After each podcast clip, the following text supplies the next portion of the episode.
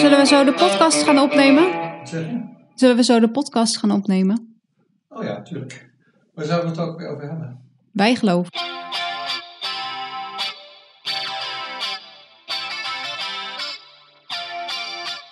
Dit is het Drang naar Samenhang. Een podcast over de psychologie van het begrijpen. Mijn naam is Rolf Spaan. En ik ben Anita Eerland. Ja, vandaag gaan we het dus hebben over bijgeloof. Ben jij trouwens bijgelovig? Ja, dat vind ik best een lastige vraag. Ik zou denken als kind wel, maar eigenlijk Mhm. is dat eh, best normaal. Want elk kind heeft zo'n periode tussen de drie en zes jaar waarin magisch denken iets is eh, Ja. wat je doet. Dus dat je dan eh, met je voet, dat had ik vroeger ook, dat je dan niet op de randjes van de tegels wil staan, maar precies met je voet in de tegels. Oh, dat had is ik wel, ook. wel fijn dat je dat als volwassene niet meer hebt, want dan zijn je voeten eigenlijk te groot Ja, dat voor. kan niet meer. Maar verder, nee, ik heb wel eens eh, soms dat je als je iets graag wil of iets hoopt of zo, dat je het dan niet uitspreekt. Omdat je Mhm. bang bent als je het uitspreekt dat het dan niet uitkomt. En als je het toch doet, dat je dan afklopt op hout. Mhm. Oh ja. Eh, dat wel. Nou, dat is natuurlijk wel bijgelovig. Maar ik heb niet eh, een favoriete trui of een kettingje dat ik altijd moet dragen dat me beschermt of zoiets. Dat soort dingen heb ik eigenlijk ook niet. Nee, Dus- ik, ik, heb, nee, ik heb dat ook niet. Ehm, ja, ik doe wel altijd eerst mijn eh, linkerschoen geloof ik aan en dan mijn rechter. Maar ja, dat is een gewoonte. Daar zit verder geen bijgeloof aan vast. Je bent niet bang dat je op je plaat gaat als je dan eens omdoet. Ah, nee, dat zou toch kunnen? misschien was het, heb ik het wel ooit fout gedaan en ging ik toen onderuit met skiën of zo. Maar normaal gesproken doe ik altijd eerst links en dan rechts. Maar ja, je moet gewoon een keuze maken en hoef je er verder niet over na te denken. Dus dat is natuurlijk geen bijgeloof. Ik denk niet dat het een bepaald effect heeft, zoals eh, veel voetballers wel hebben. Dat ze eerst met hun linkerbeen op het veld stappen en dan met hun rechterbeen. Ja, of dan Ja. eh, het gras per se eerst aan moeten raken of zo. En Ja. zoveel kruisjes eh, slaan. Nee, ja, nee, dat heb ik ook niet. Nee, ik dus ook niet. Maar ik heb het dus wel over bijgeloof in het boek Drang naar Samenhang, namelijk in hoofdstuk 8. Mhm. de boomwortel en de slang. En eh, daarin had ik het over het idee eh, dat we een hyperactive agency detector hebben. Dus we hebben allemaal een, laten we zeggen, een systeem in ons dat eh, denkt dat er, of dat detecteert dat er iemand achter een, bepaald, een bepaalde gebeurtenis zit. En dat systeem maakt overuren. Dus je denkt de hele tijd, meestal ten onrechte, dat er iemand achter iets zit. Mhm. We hadden, in dat boek beschrijf ik dat ook, maar we hebben in Oostenrijk een, een, een, eh, vaatwasser die ingebouwd is. Mhm. En de deur gaat automatisch open. Maar omdat ehm, de ombouw van de keuken zeg maar, zo zwaar is, valt die deur helemaal open. En dat maakt best wel veel lawaai. En wij hadden in het begin altijd dat we dachten van, oh, er komt iemand binnen. Ik heb dat nog steeds. Oh ja, oh, ik nee. schrik er nog steeds van als dat Oh ja. ding ineens openklapt. Oh, nu heb ik het niet meer, maar eh, toen ik dat beschreef had ik dat eh, ook nog. Dus dat is een voorbeeld van een hyperactive agency detector. En het idee is van, eh, nou ja, we gebruiken onszelf als model van de wereld. Ja, nu weten we eigenlijk over bijgeloof best wel veel al vanuit wetenschappelijk onderzoek. En daar gaan we het eh, vandaag ook over hebben. Maar we gaan ook een eh, vrij recent artikel bespreken dat ingaat op bijgeloof. Ja, eerst misschien nog even over het verschil tussen geloof en bijgeloof. Want dat was mezelf ook niet helemaal duidelijk. Dus ik dacht, ik vraag het even aan Chat eh, GPT. Oh, your good friend. ja, nou, we hadden een hele discussie erover. Gezellig. En ChatGPT heeft wel een duidelijke mening, want die vindt eh, dat bijgeloof en geloof niet hetzelfde zijn, want er zijn belangrijke verschillen. Mhm. ChatGPT zegt bijgeloof verwijst naar een overtuiging in iets dat niet wetenschappelijk kan worden bewezen. Bijvoorbeeld dat het breken van een spiegel zeven jaar ongeluk brengt, of dat het dragen van een amulet bescherming biedt tegen kwade geesten. En bijgeloof is vaak geba- gebaseerd op traditie, op culturele overtuigingen en persoonlijke ervaringen en kan zich afspelen in verschillende aspecten van het dagelijkse leven. Ja, dus dat, dat afkloppen op hout, Mhm. waar ik het eh, eerder over had, dat hoort eh, dus bij eh, bijgeloof. En Ja. ook dat magisch denken, wat ik noemde, van, dat je niet op de, op de randjes van de stoeptegel mag. Ja, ik denk Dat dat, is- dat is bijgeloof, ChatGPT dat is zou geen- zeggen dat is bijgeloof. Ja. Want, zegt ChatGPT, geloof verwijst naar een spirituele overtuiging in een hogere macht, zoals God, Allah of de Boeddha, en heeft vaak een religieuze context. Het is een overtuigingssysteem dat zich richt op het begrijpen van het doel van het leven en het onderhouden van morele waarden en deugden. Ja, dat vind ik dus altijd een beetje flauw. of tenminste flauw. Ja, ik vind het een beetje naar dat er wordt gedaan dat eh, geloof dat claimt. En alsof mensen die geen geloof aanhangen, dan eh, zich heel Ja, immoreel of als een stelletje Ja. wilde eh, gedragen. Ja, dat is juist niet zo. Nee, maar En goed, dat is weer een andere discussie. Maar ja, Nee, dat klopt. Dus eh, ik had wel het idee dat ChatGPT uit een bepaalde hoek kwam, zou ik maar zeggen. hoe bedoel je? Ik vond wel dat hij een beetje ehm, op de hand van de religie was. Ah, Want eh, ChatGPT vond ook ehm, dat geloof wordt nou dat is ook zo, wordt ondersteund door heilige teksten, spirituele leiders en tradities, bla bla bla. Terwijl bijgeloof is gebaseerd op individuele er- overtuigingen en ervaringen. Ja, en dan is dus ook eh, geloof, eh, dat zou dan een diepere betekenis hebben enzovoort.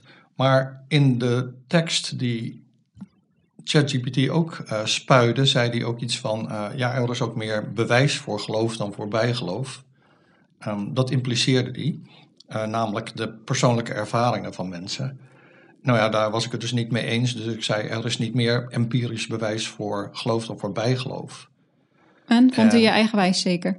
Nou, we hadden daar dus een hele discussie over. Ja, ik zit te doen alsof ik met een persoon Ja, zo praten, klinkt het ook wel. Klinkt een beetje zielig eigenlijk, maar, maar goed. ehm, eh, ik wilde gewoon kijken van wat zijn de onderliggende ideeën Ja, achter ChatGPT. En dat is wel van geloof is meer dan alleen maar bijgeloof. Terwijl veel anderen zullen zeggen, en volgens mij is dat misschien ook wel zo in de ehm, theologie, dat er helemaal niet zo'n duidelijk verschil is tussen geloof en bij, eh, bijgeloof. Vooral niet met betrekking tot bewijs. nee. En ChatGPT, als je dus verder eh, doordrukt, dan zegt hij wel van eh, nee, er is niet meer empirisch bewijs voor geloof dan voor bijgeloof. Maar als je als bewijs ook telt de persoonlijke ervaringen voor, van mensen en wat in teksten staat, dan wel. Maar ik dacht, ja, dat, dat tellen we dus niet mee. Eh, want ChatGPT vond dan ook wel dat verschillende mensen verschillende ervaringen hadden. Dus je moest, kon dat, de persoonlijke ervaringen ook niet heel erg zwaar wegen. Maar ehm, toen zei ik, ja, maar eh, de term bijgeloof wordt vaak gebruikt om door gelovigen om andersdenkenden in discrediet te brengen. En dat vond ChatGPT ook wel. Dus nou ja, we werden het uiteindelijk min of meer eens. en nou ja, ik denk dat ChatGPT het er ook mee eens zou eh, zijn dat we deze aflevering ehm, in navolging van Stevie Wonder bijgeloof noemen. En eh, waar het om- in de kern om gaat, hè, waar wij het eigenlijk over willen hebben, is dat eh, overtuigingen over bovennatuurlijk handelen. Hè, dus er gebeurt iets en wij denken er zit een ha- hand van God of wat dan ook achter. En dat idee gebruiken wij om de wereld om ons heen te begrijpen. Ja, precies. We hebben allemaal die drang naar samenhang. Daar hebben we het natuurlijk al, weet ik veel, hoe vaak over gehad. Dat, dat we graag de wereld om ons heen willen begrijpen. Nou, dat kan niet altijd, want soms weten we gewoon, kunnen we iets niet verklaren. Nee. En dat we dan inderdaad de neiging hebben om daar, nou ja, een verklaring voor te bedenken. Ja. Wat logisch is, want daarmee los je de onzekerheid op Mhm. en creëer je op enige vorm van samenhang. Nu is het zo dat we door de wetenschap natuurlijk wel steeds meer en meer zijn gaan weten. We, weten meer, we kunnen meer verklaren dan vroeger bijvoorbeeld. Ja, Ehm, en vroeger hadden mensen dus echt religieuze overtuigingen nodig. Mhm. Wat ze dan natuurlijk zelf geloof noemen, wat wij nu dan misschien bijgeloof zouden noemen. Maar dat Ja. ze dat nodig hadden om de wereld om, eh, om hen heen te verklaren. Dus bijvoorbeeld als je kijkt naar eh, de oude Chinese en eh, Koreaanse samenlevingen, dan op het moment dat er een verandering van dynastie was, dan zag je dat zij dat toeschreven aan iets goddelijks. mhm. En ook bij de oude Egyptenaren of bij de Azteken en de Kelten bijvoorbeeld zie je dat zij hemelcycli ook Ja. toeschreven aan de wil van, van goden. En ik heb dit al vaker gezegd, maar ik, ik vond dat dus die verhalen van de oude Grieken en de Romeinen over hoe zij probeerden de wereld om hen heen te begrijpen, vond ik echt super interessant. Ja, dus als er dan altijd. onweer was en dan eh, dat je dan las over dat zij dachten dat eh, dat werd veroorzaakt omdat de oppergod Zeus boos zou zijn, bijvoorbeeld. Mhm. Ja, ik vond het mooi om te zien dat je niet alles begrijpt en dat je dan probeert een samenhangend verhaal met al die verschillende goden, die ook eh, allemaal familie Ja. van elkaar waren en gezellig bij elkaar woonden, met allemaal hun eigen taken en zo. En dat je zo'n heel systeem creëert waarmee je de wereld om je heen eh, kunt begrijpen. ja. Nee, inderdaad, dat vond ik ook. Zo'n eh, systeem waarin ze dan inderdaad allemaal familie van elkaar zijn. Ehm, en niet allemaal best buddies. Hè? Nee, maar ja, dat heb je in families, toch? Ja, precies. Ja, dus familieruzies zijn van alle tijden. ja.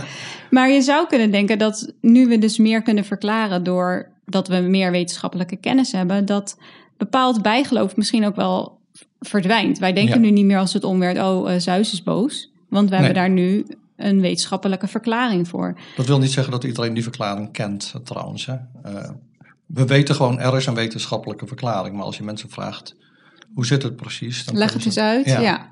Nee, precies. Maar het is niet zo dat we denken dat we het niet begrijpen. Dus we moeten er zelf Nee. iets voor verzinnen. Nee, dat klopt. Maar het is dus niet zo dat we nu geen bijgeloof meer hebben. We hebben het daar eh, aan het Mhm. begin al over gehad. Wat voor eh, bijgeloof eh, wij aan. Of nou ja, ik dan. Want volgens mij had jij niks. Ik kan niks bedenken, dus, maar ehm, even zo snel. Nee, jij hebt, dat, jij hebt dat niet. Nee. Maar in deze huidige moder- moderne tijd is het nog wel zo dat bijvoorbeeld 90% van de Tunesische moslims gelooft dat het eh, boze oog fysieke schade kan aanrichten. En dat Ja. is dat blauwe, platte Oh ja. amulet volgens Ja. mij. Ik heb dat, denk ik, maar dat weet ik eigenlijk niet zeker. Of ik heb erover getwijfeld om dat te doen. Om dat mee te nemen als souvenir eh, uit Turkije. Want daar Mhm. zie je die dingen overal. En als je niet oplet, dan heb je er meteen een in je hand. Of dan knopen ze zo'n armbandje om en dan Moet je het kopen? moet je het eigenlijk kopen. Ehm, maar goed, dus 90% van Tunesische moslims gelooft dat nog steeds. Dat zo'n ja, dat zo'n blauw oog, dat moet je dan ergens ophangen op bepaalde Mhm. plaatsen en zo. En als je het verkeerd doet, is het natuurlijk niet goed. Nee. Maar de- ja, dus dat bijgeloof. Bestaat dus nog steeds. Ja, en je ziet dat eh, niet alleen in Tunesië, maar je zag het ook in Amerika. hè, Want veel Amerikaanse christenen, die zagen COVID, hè, de pandemie, als een vorm van een eh, apocalyptische goddelijke straf. Ja, ja, Dus mensen geven nog steeds heden ten dagen bovennatuurlijke verklaringen.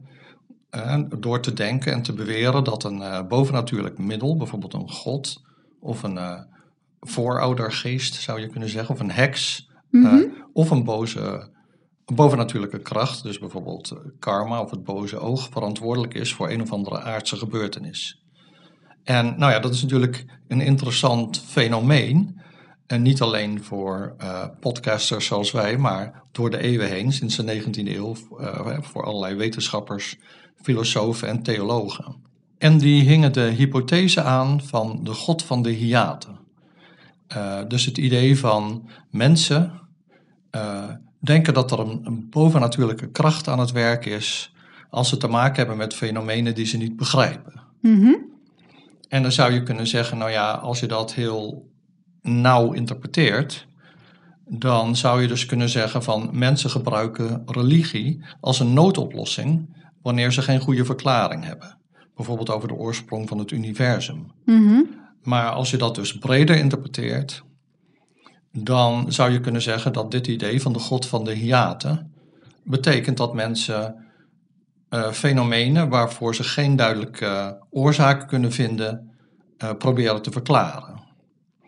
En maar, zeggen dan de onderzoekers van dit artikel dat we bespreken, dat is wel een populaire redenering, maar we weten eigenlijk nog best wel weinig over de hiaten die mensen proberen eh, te vullen. Hè?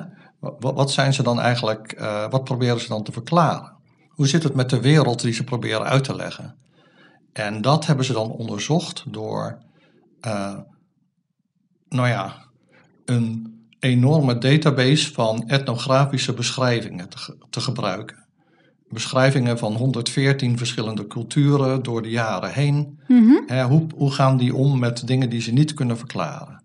Dus ze hebben een wereldwijde steekproef van samenlevingen genomen. Ja, en de hypothesen die die auteurs dan gebruiken, eh, die zijn gebaseerd op wat we weten vanuit de cognitieve wetenschappen. Mhm. Eh, zij zeggen bij verschillende soorten gebeurtenissen, oftewel nuttige gebeurtenissen, dus eigenlijk positieve gebeurtenissen, maar ook bij schadelijke of negatieve gebeurtenissen, eh, is het eigenlijk altijd zo dat er iemand is die het doet, die de gebeurtenis in gang zet, zeg maar. En iemand die daar de gevolgen van ondervindt. En dat kan dus zowel positief als negatief zijn. Nou, de eerste, de, iemand die iets in gang zet, dat is de agent. Ja. En de tweede uh, is de patient. En in heel veel gevallen, als je kijkt naar een bepaalde gebeurtenis, dan zijn zowel de agent als de patient duidelijk. Ja. Dus uh, zij gaven een, uh, een, niet zo heel gezellig voorbeeld, maar ze zeiden um, bijvoorbeeld een kind dat wordt misbruikt door de ouder, dan is het kind uh, ondervindt de gevolgen van de mm -hmm. gebeurtenis, dus dat is de patient, en de ouder doet het, dus dat is de agent. Maar in sommige gevallen um, is er wel duidelijk een patient, dus iemand die geholpen wordt of die uh, nadeel wordt berokkend, maar is ja, niet duidelijk uh, wie of wat dan de agent is. En ja. mensen zullen in die gevallen hoogstwaarschijnlijk, dat is dus die hypothese, met een bovennatuurlijke verklaring komen. Ja. Om zeg maar dat, uh, dat setje van een gebeurtenis met een agent en een patient, om dat weer uh, compleet te maken. Ja, en wat ik daar interessant aan vond, en dat staat niet in het artikel, maar dat staat wel in het boek Drang naar Samenhang, is dat de, de basisstructuur van een zin heeft diezelfde componenten. Je hebt een gebeurtenis en je hebt een agent, iemand die iets doet, en de patient, iemand die iets ondergaat. De man bijt de hond. Ja. Dus het is eigenlijk een soort basale zinstructuur die ja, een, een, een bouwsteen is van de manier waarop wij denken. En die wordt dan ook gebruikt als een soort um, mal om uh, voor verklaringen van gebeurtenissen die, um, die ons onverklaarbaar toeschijnen in eerste instantie. Mm -hmm. Dus uh, denk bijvoorbeeld aan een gezin dat omkomt bij een overstroming tijdens het picknicken nadat een dam is gebroken. Nou, eerdere studies tonen dan aan dat uh, mensen eerder een bovennatuurlijke verklaring aan uh, de dood van het gezin geven, de hand van God, wanneer de dam spontaan brak, dan wanneer een darmarbeid, een, niet een darmarbeid, een damarbeid. Ik weet niet wat ik me daarbij voor moet stellen. nee, ik ook niet. Daar stel ik me liever niets bij voor, maar een, damarbeider het water had geloosd. He, dus dan heb, je een, dan heb je, dan is die rol al gevuld, namelijk door de damarbeider. Ja. Dus dan hebben mensen niet de neiging om nog een andere agent te bedenken. Er is al een agent. Dus alleen als het niet duidelijk is wat de oorzaak is, dan uh, krijg je zo'n um, bovennatuurlijke verklaring. Ja. Nou ja, dan kun je dus zeggen van, oké, okay, dus wanneer er een, een, een, natuurlijke gebeurtenis is, zoals een, uh, een droogte, een storm, een overstroming. Ja, een damdoorbraak. Dus, ja. ja, dan zou je dus eerder denken dat mensen met een bovennatuurlijke verklaring komen dan wanneer het gaat om sociale fenomenen, zoals bijvoorbeeld moord en diefstal. Want daar is de kans natuurlijk groter dat er een mens uh, bij betrokken is. Ja, nou vond ik dat wel, toen ik dat de eerste keer las, een beetje uh, lastig om te begrijpen. Want ik dacht, ja, een sociaal, sociaal fenomeen, een moord of een diefstal, ja, dan, dan ga je er toch van uit dat een ander mens dat heeft gedaan. Je denkt toch niet, oh, God heeft mijn portemonnee gestolen of zo. Dus ik, ik snapte dat niet helemaal, maar bij sociale fenomenen gaat het er bijvoorbeeld om dat uh, iemand plotseling overlijdt. Mm -hmm. En dat uh, um, de dood van die persoon wordt gezien als moord door een hogere macht. En toen Ja. dacht ik, oh ja, als iemand plotseling overlijdt en er is geen duidelijke verklaring voor, Mhm. dan, dan zou je kunnen zeggen, ja, uh, het was een straf van God of zo. Um, en het gaat er dus niet om dat iemand, dat we al weten dat iemand is vermoord. Nee, Want klopt. dan ga je ervan uit dat een ander mens dat heeft gedaan. Dus ik vond dat wel, uh, nou ja, ik dacht dat helpt misschien om te begrijpen wat er dan wordt bedoeld met sociale fenomenen zoals Ja. moord en diefstal. Ja, dus de auteurs in uh, het paper dat we nu aan het bespreken zijn, die hebben dus gekeken naar het gebruik van bovennatuurlijke verklaringen voor zowel natuurlijke gebeurtenissen Ja. Uh, als die sociale uh, gebeurtenissen die, waar we het net over hebben gehad. Dus zoiets als moord of uh, diefstal. Ze hebben inderdaad ruim 100 verschillende samenlevingen onderzocht en gekeken wat ze konden vinden in teksten over het gebruik van bovennatuurlijke verklaringen voor. Ze hadden dan drie natuurlijke fenomenen en drie sociale fenomenen. Nu is het natuurlijk zo, als je zoveel verschillende samenlevingen gaat vergelijken, of de, of de Mhm. teksten daarvan gaat vergelijken, dan zitten er natuurlijk ontzettend veel verschillen tussen die samenlevingen. Die, eh, die zijn op een andere manier opgebouwd, houden er andere eh, leefregels op na Mhm. waarschijnlijk. Eh, ook andere geloven waarschijnlijk, waardoor misschien al bepaalde dingen verklaard worden. Dus dat er andere dingen onverklaard blijven. Mhm. En ehm, ja, die auteurs zeiden, ja, we gaan ook ehm, factoren meenemen waarvan we denken dat die van belang zijn Mhm. voor het gebruik van bovennatuurlijke verklaringen. En die misschien verschillen tussen die samenlevingen. En één eh, zo'n factor is eh, de complexiteit van de samenleving die ze hebben onderzocht. Je zou je namelijk kunnen voorstellen dat samenlevingen die sociaal complexer zijn, ook minder goed te voorspellen zijn. Want er gebeurt veel meer, er is veel meer eh, onzekerheid bijvoorbeeld.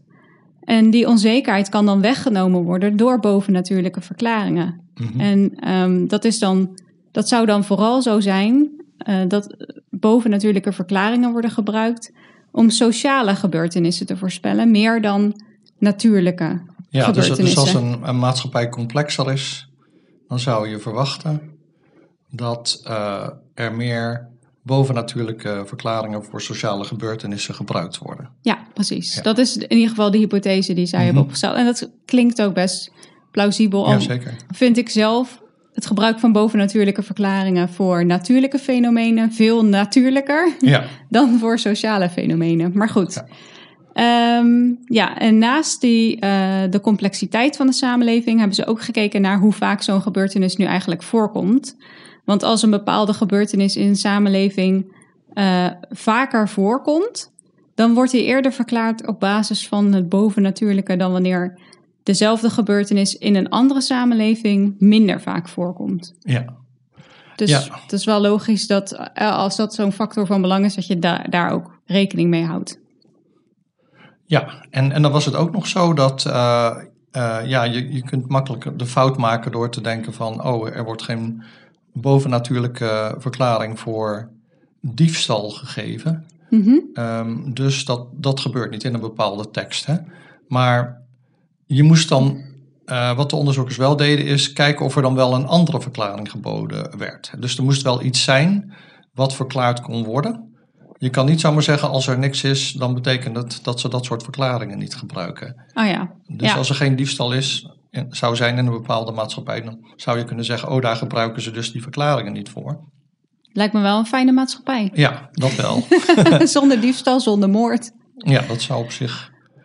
Nou, ja, dat is wel duidelijk. Dat zal, zullen de meeste mensen vinden.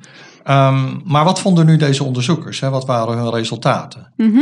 Nou ja, ze vonden, zoals jij ook al een beetje suggereerde, dat eh, bovennatuurlijke verklaringen meer voorkwamen om natuurlijke gebeurtenissen te verklaren. Dus bijvoorbeeld eh, voedselschaarste, ziekte, vergeleken met eh, sociale gebeurtenissen zoals moord en diefstal. Ja, En in feite was het zo dat 96% van al die samenlevingen, van die 114 samenlevingen, die hadden gemeenschappelijke bovennatuurlijke verklaringen voor ziekte.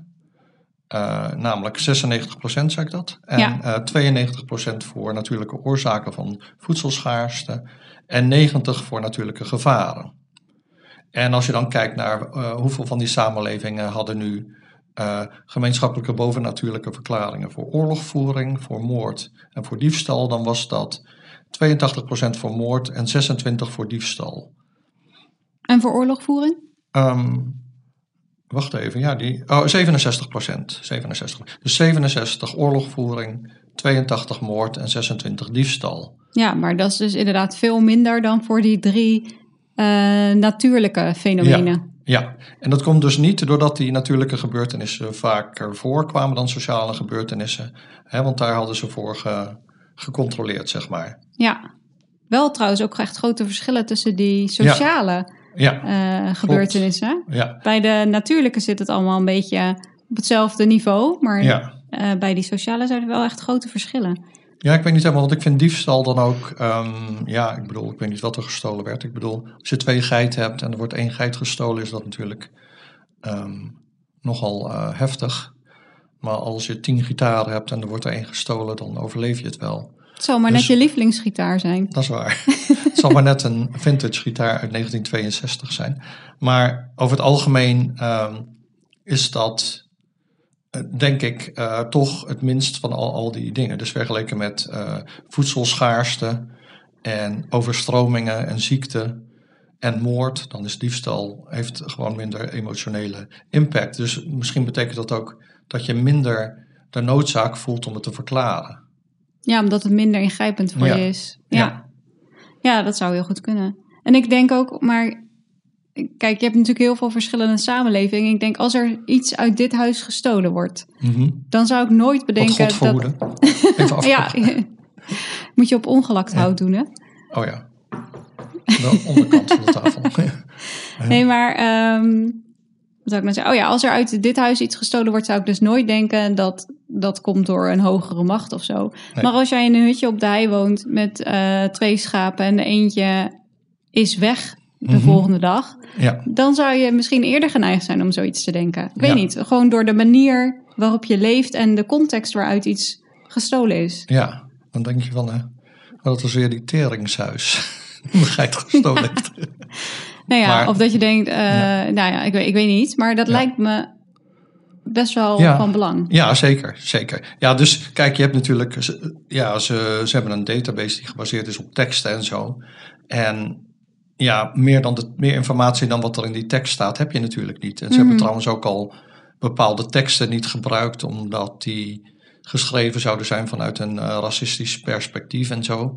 Dus ze, hebben, ze zijn al selectief geweest in welke teksten ze gebruiken, maar dan nog ben je afhankelijk van het per- perspectief van de auteur. Ja, En heb je lang niet alle informatie natuurlijk. nee, dat klopt. Dat is ook geen kritiek op het onderzoek, maar ik Mhm. zat meer na te denken over waarom er zo'n groot verschil is tussen diefstal en eh, Ja. moord. Ja. En nou ja, dat zou een mogelijke verklaring kunnen zijn. Maar goed, Hey, maar nou had jij het ook nog over sociale complexiteit. Hè? Dus hoe complexer de maatschappij, ehm, hoe meer mensen geneigd zouden zijn om sociale gebeurtenissen te verklaren aan de hand van bovennatuurlijke ingrepen of zo. ja, dat was de hypothese. En eh, nou ja, was dat inderdaad het geval? Nou, als je dus kijkt naar eh, het aantal bovennatuurlijke verklaringen binnen een samenleving, dan zie je voor samenlevingen met een lage sociale complexiteit dat er meer bovennatuurlijke verklaringen voor natuurlijke gebeurtenissen worden gebruikt in vergelijking met sociale gebeurtenissen. Maar eh, als je dan kijkt naar samenlevingen die meer complex zijn, dan was het nog steeds zo dat je meer bovennatuurlijke verklaringen had voor eh, natuurlijke verschijnselen. Maar het verschil met de sociale eh, verschijnselen was minder groot. Dus hier Mm. vergelijk je eigenlijk die culturen met zichzelf. Dus als je Ja. kijkt naar een, eh, laten we zeggen, een niet zo complexe cultuur, Ja, dan is daar een heel groot verschil tussen het aantal bovennatuurlijke verklaringen voor natuurverschijnselen versus sociale Ja. verschijnselen. ja, En in meer complexe culturen is dat verschil er nog wel, maar het is veel kleiner. Het aandeel ehm, van bovennatuurlijke verklaringen voor sociale ver- eh, eh, verschijnselen is relatief groter. Mhm. Dus met andere woorden, er is een eh, positief verband tussen de complexiteit van de samenleving en de hoeveelheid sociale gebeurtenissen met een bovennatuurlijke verklaring. ja. En nou ja, we hebben het al heel even bij de hypothese, toen we de hypothese bespraken gehad over hoe dat nou zou eh, kunnen. En ze zeggen ja, ehm, meer complexe samenlevingen. En dat hadden ze eh, bepaald aan de hand van bijvoorbeeld de verstedelijking van de samenleving en ook de grootte van de populatie. Mhm. En ze hadden nog een aantal andere factoren. Ehm, maar ze zeggen ja, in een meer complexe samenleving, die bestaat uit grotere groepen mensen. Dat betekent dat er meer anonimiteit is, want je, je kent dan niet meer iedereen als je met z'n twintigen bij elkaar. Ik weet niet of dat een samenleving is van twintig mensen, maar dan ken je iedereen wel zo'n Ja. beetje. Maar eh, in meer complexe samenlevingen niet. En eh, is er heel veel anonimiteit. Dat betekent dat er eh, minder sterke banden onderling zijn. Mhm. Ehm, meer sociale onzekerheid. Ja. Ehm, en eh, minder vertrouwen. Want je Ja. kent de ander niet. Dus het is moeilijker om het gedrag van andere mensen te voorspellen. Ja, en dat maakt eh, ja, dat mensen meer onzeker zijn. Je weet niet precies wat de motieven van iemand anders zijn. En daardoor zouden mensen dus meer geneigd zijn om nou, vooral negatieve gebeurtenissen toe te schrijven aan uh, bovennatuurlijke, ja, een bovennatuurlijke kracht of macht. Ik vind het wel een intrigerende verklaring en ik vind hem ook wel aannemelijk eigenlijk. Ja, ik ook. Dus dat ehm, in een complexe samenleving de sociale interacties veel minder transparant zijn. Mm -hmm. En dat maakt ze eigenlijk meer vergelijkbaar met natuur, natuurverschijnselen, zeg maar. Minder voorspelbaar. Minder voorspelbaar. Ja. En daarom uh, kom je dan vaker op de proppen met bovennatuurlijke verklaringen. Ja, je weet dan waarschijnlijk ook niet precies wie dan ergens verantwoordelijk voor is. Nee, dat klopt. Dat, dat bedoel ik. Het ja. is minder transparant. Ja. En uh, nou ja, dat, dat is eigenlijk zo de strekking van dit onderzoek. Dus ik vind het uh, zelf een heel fascinerend onderzoek. Het is uh, natuurlijk anders dan het onderzoek dat wij doen, wat meestal gebaseerd is op experimenten of we gebruiken experimenten. Mm -hmm. En hier zijn allemaal gegevens ge, ge, geanalyseerd gebaseerd op etnografische teksten. Maar die zijn vaak geschreven, zoals ik al zei, vanuit een bepaald perspectief, namelijk meestal een 18e of 19e eeuws westers perspectief. En de auteurs hadden dus bepaalde etnografieën uitgesloten, zoals ik al zei. Maar er zijn nog steeds subtiele vooroordelen. En dat hoef je helemaal niet uh, negatief op te vatten. Ja, iedereen heeft zo zijn vooroordelen als hij Mhm. iets beschrijft. Ja. Uh, en die kunnen dus nog steeds invloed hebben op hoe die gebeurtenissen zijn beschreven of welke gebeurtenissen zijn beschreven. Dus uh, het zou goed zijn, zeggen de auteurs, als toekomstig onderzoek um, uh, nou ja, andere analyses zou uitvoeren op basis van hun eigen data. Dus wat ze hebben gedaan, en daar zul jij blij mee zijn, is ze hebben al hun data toegankelijk gemaakt, openbaar toegankelijk. Dus iedereen kan kijken en zeggen van, oh ja, dat hebben die auteurs wel zo gedaan, maar ze hebben niet rekening gehouden met dit of dat vooroordeel, of uh, ik zou dit zelf anders coderen. Dat kan dus allemaal gedaan worden. Ja, supermooi. En dan uh, zeggen ze ook nog um, dat een tweede beperking is dat die natuurlijke en sociale fenomenen niet altijd volledig onafhankelijk van elkaar zijn. Uh, wat ik niet helemaal snap, uh, bedoelen ze dan zoiets als uh, er ontstaat een oorlog vanwege voedselschaarste of er ja. zijn mensen gedood en het zou eventueel kunnen komen door, door een overstroming of, of zo. Ja. ja. zoiets. Dat was me niet helemaal duidelijk. Um, Mijn portemonnee is gejat, maar dat komt door, weet ik niet. Nou ja, dat kan natuurlijk ook als er voedselschaarste is bijvoorbeeld. Mm -hmm. Dan kan iemand anders misschien een brood bij jou uh, jatten. Oh, ja, dat is wel een Ik weet het niet. Ja, nou ja, misschien. Inderdaad. Het klonk ja. een beetje vreemd, maar als je erover ja. nadenkt, kun je best wel bedenken welke. Uh, of kun je best wel manieren bedenken waarop natuurlijke en sociale uh, fenomenen die hier dan zijn onderzocht. Uh, Met elkaar die, samenhangen. Ja, precies. Alleen had ik dan liever gehad dat de auteurs daar wat meer over gezegd hadden dan ze nu doen. Misschien hadden ze geen woorden meer. Nee, dat zou heel goed kunnen. Want je met elk artikel kun je maar zoveel woorden gebruiken. Dachten ze, dit, dit bedenken mensen zelf wel. nou, het valt dan toch nog niet mee, vind ik. Um, nou ja, dan is natuurlijk de vraag van uh, hoe nu verder? Mm -hmm. Nou ja, dan zeggen de onderzoekers, ja, we hebben maar naar een beperkt aantal, ik geloof zes, hè, uh, verschillende ja. verschijnselen gekeken. Het zou interessant zijn om naar een breder scala aan verschijnselen te kijken. Mm -hmm. En uh, nou ja, dat zouden ze dus goed vinden als mensen dat gingen doen. Het is wel lastig en, natuurlijk, want die moeten dan in al die samenlevingen voorkomen. Ja. Dus ik vond het al best knap dat ze deze zes hadden. Um, ja, dat vond ik ook. Maar er, er, zijn er nog wel meer te bedenken, denk ik. En ze hebben dus al die data. Dus uh, als er etnografen of uh, antropologen luisteren naar de podcast, dan. Uh, ja, die kunnen dan gewoon die data opvragen en helemaal losgaan. Ja, nou, ja, je kunt ze gewoon, volgens mij kun je de data gewoon um, downloaden. Staat er een link bij het artikel in Nature Human Behavior, geloof ik. Hè? Ja, ja we zullen de link ja. naar het artikel zoals altijd in de show notes zetten. Dus dan kunnen mensen via dat artikel ook weer bij de data komen. Ja, en dan, uh, dan hadden ze dus nog een tweede uh, toekomstige richting. Uh, en dat is namelijk van, nou ja, als je dus kijkt naar die bovennatuurlijke verklaringen, hoe adaptief zijn die nu eigenlijk? want we, genereren ze de hele tijd. Dat zullen we toch wel doen, omdat het op de een of andere manier misschien nuttig is. En hoe is het, kan het dan nuttig zijn in het sociale leven? En dan zeggen ze, nou ja, uit ander onderzoek blijkt dat veel religieuze overtuigingen en praktijken uh, de prosocialiteit en parochiale samenwerking kunnen bevorderen. dus je, wat jij zegt van, hmm, als je in een kleine gemeenschap woont, dan ken je iedereen enzovoort. Dat is misschien een beetje wat dan zo'n uh, religieuze groepering bereikt. Hè? Dat zijn de mensen die je elke week ziet in de kerk en uh, zoiets. Ja. En, en als er vervelende dingen gebeuren in jouw samenleving en die schrijf je toe aan iets buiten de samenleving en niet iets daarbinnen, geeft dat ook meer vertrouwen, denk ik, in de samenleving waar je deel van uitmaakt. Ja. Ja. Want dan zit het, het kwaad, zeg maar, niet erin, maar komt van buiten. Ja, dus dat, dat maakt, denk ik. Ja, dat maakt ook heel erg, denk ik, dat je uh, met de mensen die in dezelfde samenleving zitten, dat je meer naar elkaar toe trekt. Dat de banden Mhm. misschien sterker worden, het vertrouwen misschien groter, of het wordt in ieder geval niet beschaamd. Nee. Dus ik kan me wel voorstellen dat zoiets helpt. En het doet me ook denken aan iets waar wij het wel eerder over hebben gehad, maar volgens mij nooit uh, in een uh, podcast.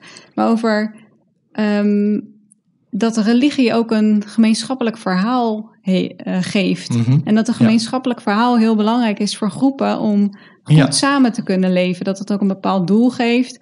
En dat nu minder mensen religieus zijn, dat dat gezamenlijke, gemeenschappelijke verhaal een beetje aan het verdwijnen is. Ja, dat was eigenlijk het argument van de postmodernisten in de jaren zeventig, geloof ik. Uh, dat de grand récit, de grote verhalen, verdwenen waren. Hè? Dus uh, je had dan Ja. religie, um, laten we zeggen het katholicisme in Frankrijk.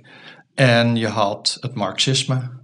En die grote verhalen die zijn verdwenen. En dan is er dus een gat ontstaan. Ja, wat bind je dan nog? Ja, dat is inderdaad, ja, dat, daar hebben wij het wel over gehad. Uh, maar niet in de podcast, hoewel ik soms niet helemaal weet waar we het over gehad hebben in de podcast. En We kletsen misschien te veel. ja, dat zal zeker zo zijn. Dus dat, um, en daar kunnen we natuurlijk wel over speculeren, maar dat is een beetje, dan wordt het een beetje losgepraat van ons, zeg maar. nee, nee, nee, dan moeten we ja. het ook niet. Maar daar deed het me wel aan denken. Dat als Ja. je wel eh, zo'n gemeenschappelijk verhaal hebt, al zit Ja. dat maar in bovennatuurlijke verklaringen die je allemaal aanhangt. eh, nou ja, dat dat wel, denk ik, de band binnen zo'n samenleving eh, versterkt. Ja, dat denk ik ook. Nou, dat is toch een heel mooi einde. Ja, eigenlijk best positief. Nou, dan zet ik de versterker weer aan en dan ga ik nog even wat verder spelen.